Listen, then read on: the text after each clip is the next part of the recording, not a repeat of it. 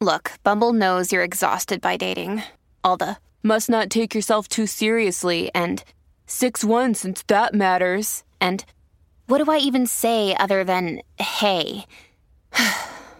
well, that's why they're introducing an all new Bumble with exciting features to make compatibility easier, starting the chat better, and dating safer. They've changed, so you don't have to. Download the new Bumble now. This episode is sponsored by Pomp. Pomp is a platform that helps licensed estheticians grow our businesses and make extra income without the hassle. Let me explain. Pomp is a platform that connects you to your clients digitally and allows you to make recommendations to them and allows them to shop online. Something I am huge on is meeting the consumer where they already are.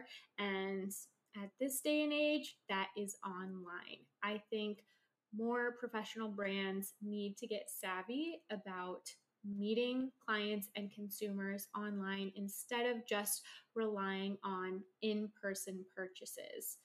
Pomp allows estheticians to make commission on everything they purchase. And the best part is, you don't have to hold any inventory or stock. And Pomp ships the products directly to your clients. This is a big headache that I never wanted to take on myself. So, Pomp has been hugely instrumental in supporting my virtual business because I don't have to deal with stock and keeping products in my living room and shipping them out myself. Shipping is always free and it's always super fast. Clients are always very impressed by how fast their products get to them, and they always come with a little handwritten note so the whole experience feels very personalized. Pomp also works with a medical director, so you have access to brands like iS Clinical, Revision, and more. If you're curious about Pomp, you can check out the link in the show notes for more details. Now, let's get back to the show. Hello, and welcome back to the treatment room, guys. I hope you are doing amazing. I hope everyone is enjoying fall, and I'm excited to be here with you guys today. It's kind of crazy to think about how you're all on your own individual SD journeys, but it's cool to just be part of your day and be part of your life in some small way. So, thank you for tuning in and I'm happy to be along for the ride. So, we've had some incredible guests on the show lately. We've had Jan Marini, we've had the Glow Skincare LA sisters, we've had Alicia Pierce, who's been a role model to me since middle school.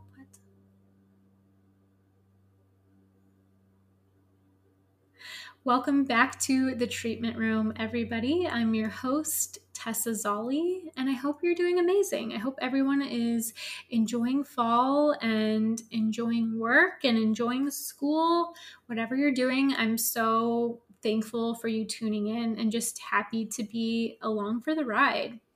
So, we've had some great guests on the show lately. We've had the Glow Skincare LA sisters, we've had Alicia Pierce, who's been an icon to me since since reading the Milady textbook. We've had Michelle Phelan, we've had the incredible Jan Marini on a couple times. So many great guests, but today I just wanted to hang out one on one and answer some of your questions.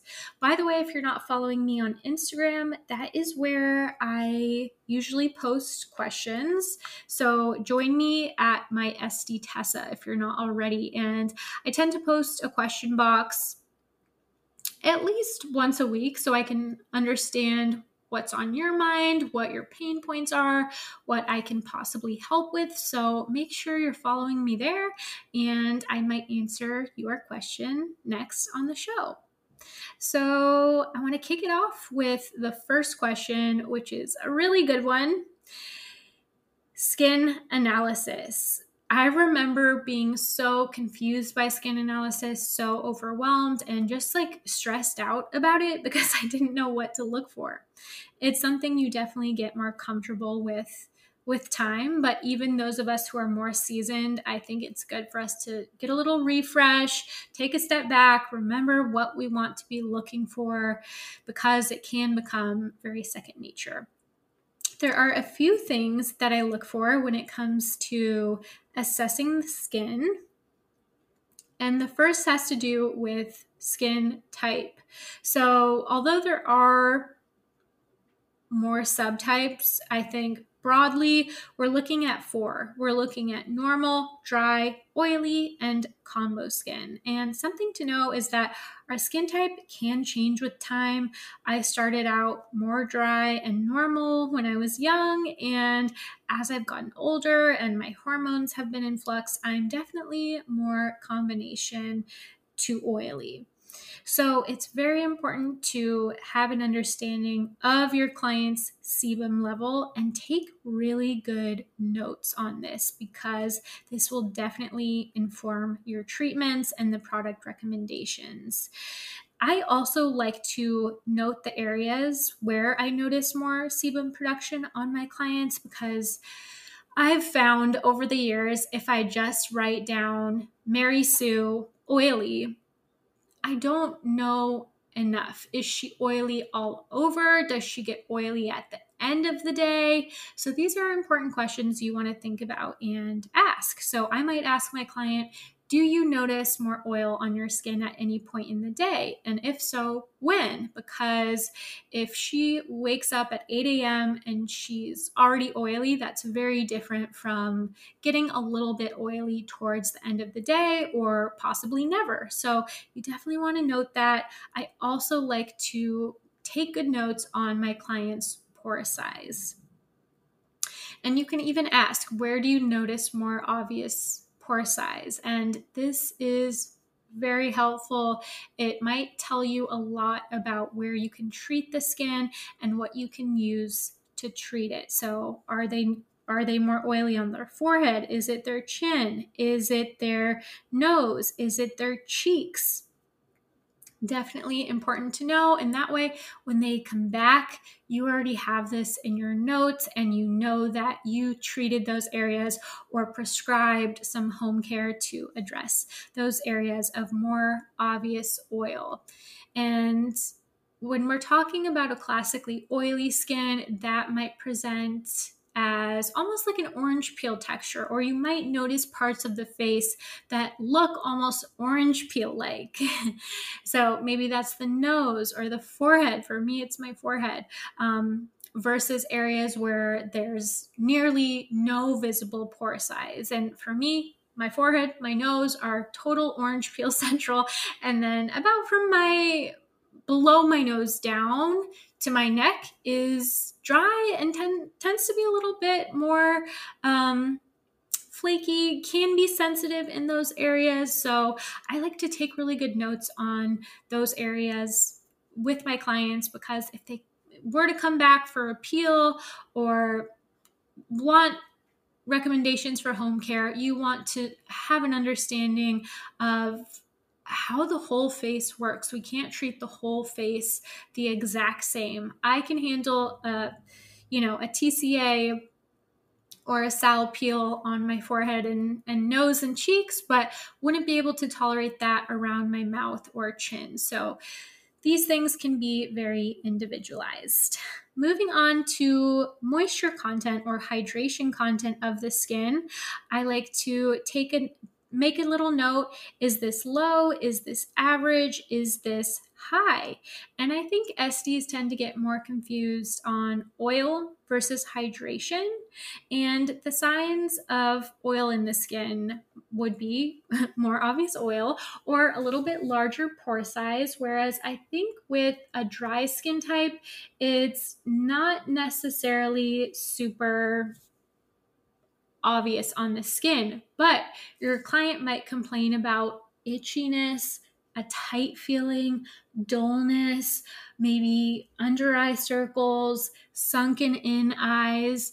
So, these can be indicators of a lack of hydration in the skin as opposed to oil. I also like to kind of push on the skin or maybe push up upwards on the skin with a little implement and see how fast the skin bounces back. That can be a good indicator of the water levels in the skin. Next, I do like to actually think about blood circulation a little bit. And with blood circulation, it, it is important and it can be something that affects the general health of the skin. So, with circulation, you might notice skin discoloration, you might notice edema or swelling in the skin. I notice because I do have a thyroid condition, this actually affects my circulation. Thus, I can break out, and that can be related to poor circulation. I might have a lot of swelling on a certain day. So it's good to be aware of somebody's health history, any medications they might be taking, and note anything such as swelling. Um, heaviness in legs and feet, swollen veins and arteries. These can relate back to circulation. Next, I like to think about skin sensitivity. Normal, sensitive skin, or hypersensitive skin can all be things to think about and to classify with your client. I like to ask if the client has noticed sensitivity has that been lifelong or is it more of you know a casual saying people will say all the time, I'm super sensitive, but is this tied to any specific event? Is it after using a certain ingredient? Is it after using the wrong ingredients, after using too many ingredients together, or have you always felt sensitive? You can also ask throughout your treatment for your client to rate their their level of sensitivity and this can be helpful to note, oh, during the peel, she was a three out of five. That can be helpful for you to know. Sun sensitivity. So, we do use the Fitzpatrick scale to assess our clients, and essentially, this has to do with how easy they burn in the sun. So, somebody who is a Fitz one will always burn, while your Fitzpatrick five or six probably has never burned in their entire life. It's important to have an understanding of your client's Fitzpatrick scale because that can tell you a lot about how the skin is going to react to trauma and react to sun and react to sun damage. So, very important to note as well. So, I know that's not as in depth as I could get, but that just gives you a little brief overview of things I'm looking at when it comes to skin analysis.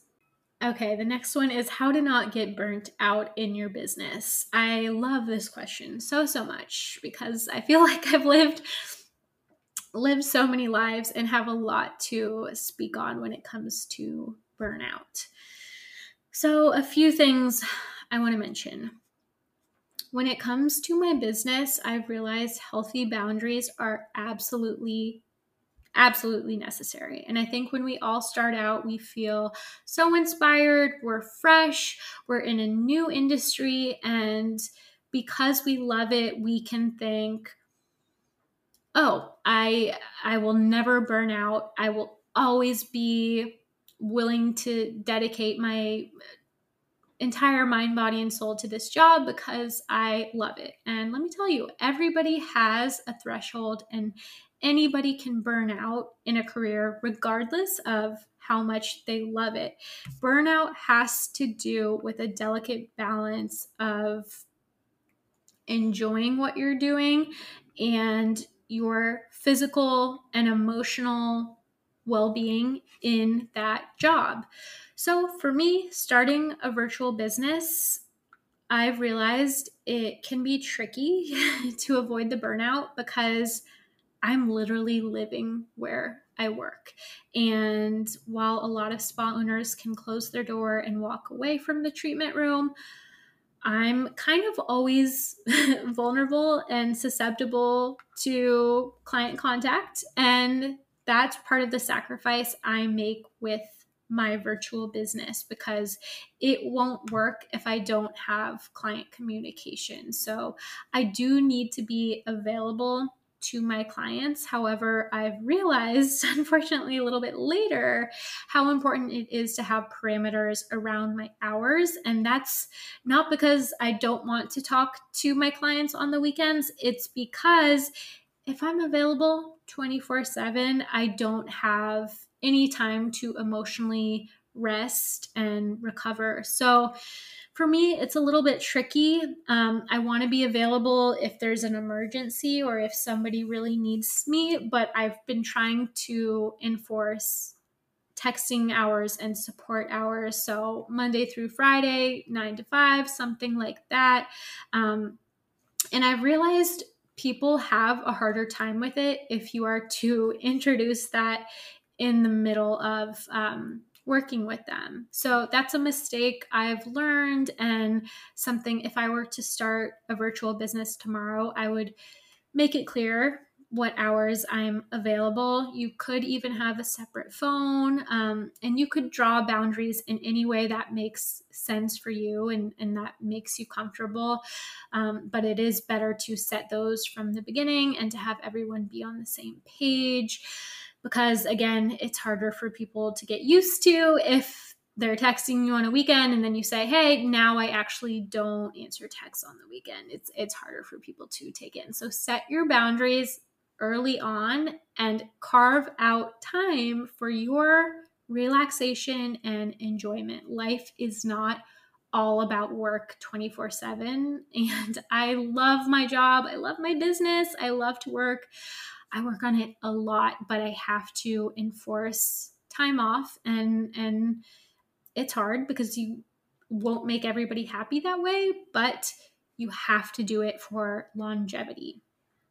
Something I also wanted to mention is how I view burnout now versus my early 20s when I really was not aware of it. When you're young, you have so much energy, you think you can just devote your mind, body, and soul.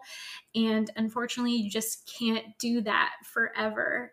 So you can learn the hard way and have the body keep score, or you can be aware of it early on. And I want you guys all to be aware of it early on. When I was in my 20s working at a corporate job, the cultural mindset was very different than it is now. I think we're way more aware of mental health and work life balance, and we try to enforce that work life balance um, and talk about it. Whereas when I was 25, working for a magazine or working for e news, I thought that, you know, I owed this company my mind, body, and soul because I was so lucky to get to work for them. And it wasn't until I started having panic attacks, having trouble breathing, and having breakdowns, even when I was relaxing, that I realized it was a problem because I was literally putting everything else above myself and my emotional well being. And I ended up in the hospital. Like it was really, really taking a toll on my body and putting me in a constant fight or flight mode. And I would work all day. I would go home. I was always connected to my email and my phone, and I basically never stopped. And a lot of that had to do with the cycle of breaking news and just media as a whole basically never turns off. So I think I realized early on that type of lifestyle and a job that that wasn't supporting me emotionally um, by giving back to me and supporting my physical wellness was not the job for me. And it, it, might be a fit for somebody else, but it wasn't a fit for me. And so I think from that experience, I basically learned I was never willing to compromise myself or to put a job before my emotional well being ever again. And I don't think anyone really should. I don't think anybody's business should come before your health. And yes, there are times and places where we have to make decisions and we might have to put the business first. But overall, I don't think work should be the number one priority because your health is your number one priority. If your health is compromised, you can't work and you can't provide for others. It's very much that pouring from an empty cup mentality. So, to not burn out, I think healthy boundaries are crucial. I think having a strong foundation and strong routines for your daily well being is so important. By the way, I talk to so many people when I'm asking them about their skin. I ask about stress in their life, and it really saddens me how many people do not have outlets for themselves or outlets to relax or to be creative or to take a rest. So I encourage that with my clients and I encourage it with you guys. You want to make sure you're giving back to yourself with your nutrition, with your sleep, with your lifestyle, with taking care of yourself, with doing things that are fun and creative. That's something I want to focus more on because so many of my creative outlets have become businesses for me. That's something I'm currently working on and and struggling with a little bit and I want to have more balance and fun and just different things in my life that aren't there for any business purpose. Um, just things that are good for the soul. So that is how to not get burnt out in your business. Tips for acne with dry skin. Okay, this is a really good one, and this is why I don't recommend the same acne protocol for every client, which just would not make sense to just hand every acne client a kit with the same products because skin type can be significantly different. And with a dry skin type, it's important I don't just dry the outer surface layer of the skin because then that oil cannot get out. So I, t- I personally would not use your classic acne fighting ingredients yet if the skin is not at a normal functioning healthy level. I wouldn't go in with my retinoids, my benzoyl peroxides, my salicylic acids if the skin is dry. I would actually instead focus on rehabbing the barrier function, which is made up of cholesterol, fatty acids, and ceramides. I want that protective lipid layer intact so that the skin has its own natural defense system to rely on. And I actually see this a lot with clients who come to me with a history of poor product use, maybe using the wrong products for their skin type, using poorly formulated products, or just yeah, using the wrong harsh things. I typically find if we start with a more hydrating, rehabilitating routine, we can get the skin in a healthier place so the breakouts are reduced. And then in our next phases, if I need to introduce a topical such as a retinoid, I can, and the skin is in a better place to receive it. So I like to make sure they have a gentle cleanser that's suited for their skin type, nothing that is going to leave them feeling harsh or dry or stripped or tight. I think Cleansing Complex is a really beautiful one for this type of client because it's going to be gently resurfacing and it's going to make sure the skin is clean and calm without leaving it stripped. So, want to make sure you have gentle cleansing in the routine. And of course, I love my hyaluronic acid. I love Hydrogel by Glymed Plus. I also love HydraCool by Is Clinical, and making sure the skin has sufficient water levels is going to be very important. I also love CBD. I think that's a really ideal ingredient for this type of client as long as it's a proper high quality CBD. So, something like the CBD Microsilver Miracle is a great choice for this type of client because it's going to encourage the skin's own healthy microbiome and flora and it's also going to work with the client's own natural oil levels to balance those out. So I really love the CBD Microsilver Miracle. Also, the Daily Repair Mega Moisture is great from Glymed Plus because it feels like a richly hydrating cream, but it's still going to be acne safe and it does contain onion bulb, which helps to fight off acne causing bacteria.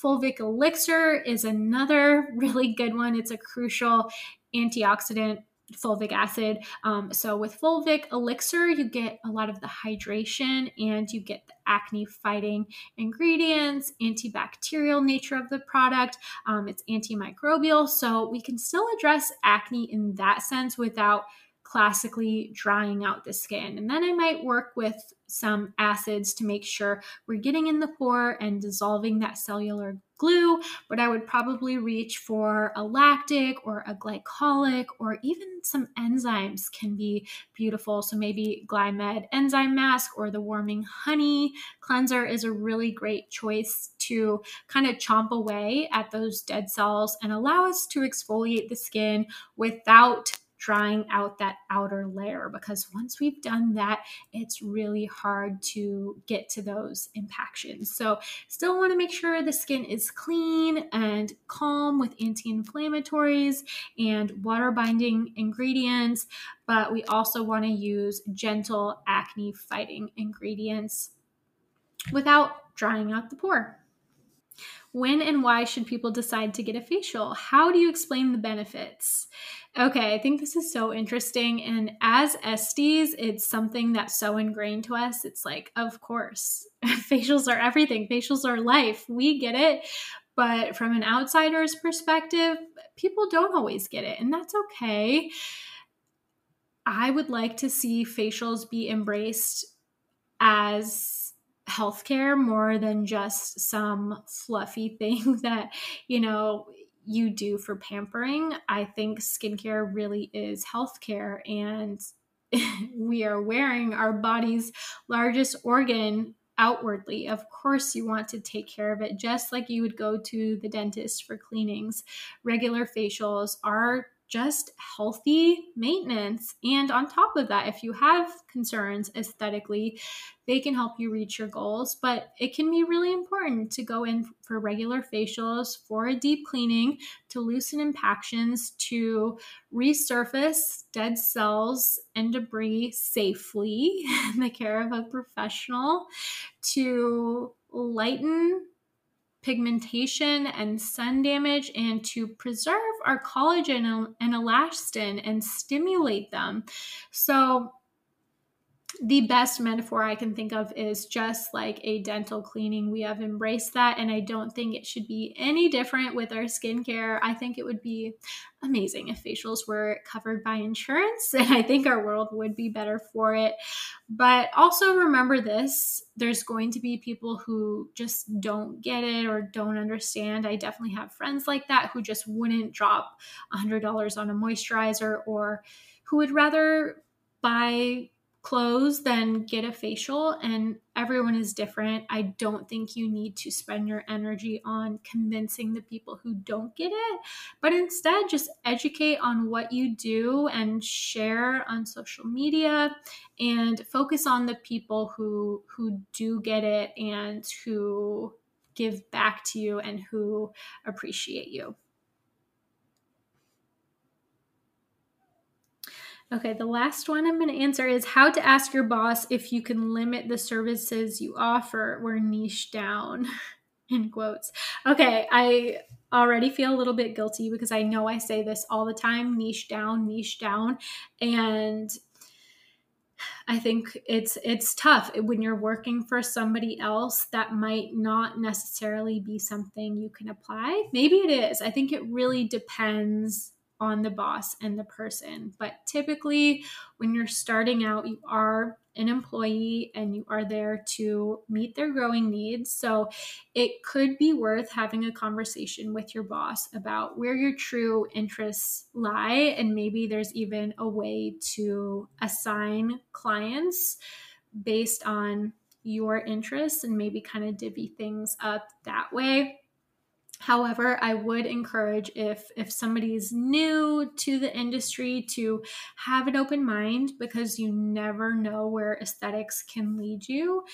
And it might be something that's intimidating initially that you don't quite understand and that could be a reason you are shying away from something and it could be something that becomes your favorite thing to treat later on. So I would just have an open mind. For me, I didn't used to really understand acne and I used to be so nervous when I would have a client with a full face of acne come in and I would automatically kind of give up on myself and just think I can't do this, I can't handle this, or somebody with rosacea. I would have never thought that's something that I would enjoy specializing in because I don't feel like it's widely understood and always treated properly. So now I really appreciate being able to help those clients um, and offer that niche.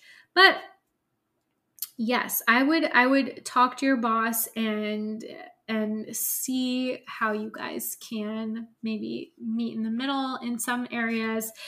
You will have more freedom as you grow as an esthetician and branch out, and you'll have the most freedom if you have your own business. That's when you can really niche down and and focus on what you want. They also left a comment that said it's a lot to try and know every how to treat every possible variation of skin on a client and how to serve a wide range of clients and still be educated about their unique skin concerns. Which is true. Skincare, it's a lot. There is so much to learn within aesthetics, and that's why we always need to continue our education and seek out new information all the time stay connected with those resources like Dermascope magazine or your favorite esthetician on social media, podcasts, YouTube videos, Instagram. There is a wealth of information nowadays. So it's a lot and it is overwhelming. It it can definitely be challenging and it does take some time to feel like I can treat anybody who walks in my door and help them out in some way, even if you don't 100% quote unquote fix their skin. There's probably something you can do for anybody who walks in your door. So it's just a matter of staying educated. And if you feel that feeling like, I'm really nervous about treating this condition. Try to lean into it instead of pulling away because those can be the most gratifying people to treat because it does require a higher level of education and training. Okay, guys, I hope you enjoyed this episode and I hope these questions were helpful to you. I really like doing these these types of episodes. So, I'll be posting more question boxes on Instagram. Make sure to follow along there. And don't forget to leave a little review of the podcast. It means so much to me and goes a long way in allowing the show to grow and reach more listeners and offer more education. So, thank you guys so, so much for listening and tuning in and just being the best, most supportive people ever. Your messages, whenever somebody says, I listened to the podcast and, and I learned something, or or they share it on stories and say it's something you look forward to, that is like that's what makes it so worth it to me. And it reminds me how cool it is to be in so many individual estheticians' lives. So, thank you guys so much for listening. I love you, and I will talk to you next week in the next episode. Bye, guys.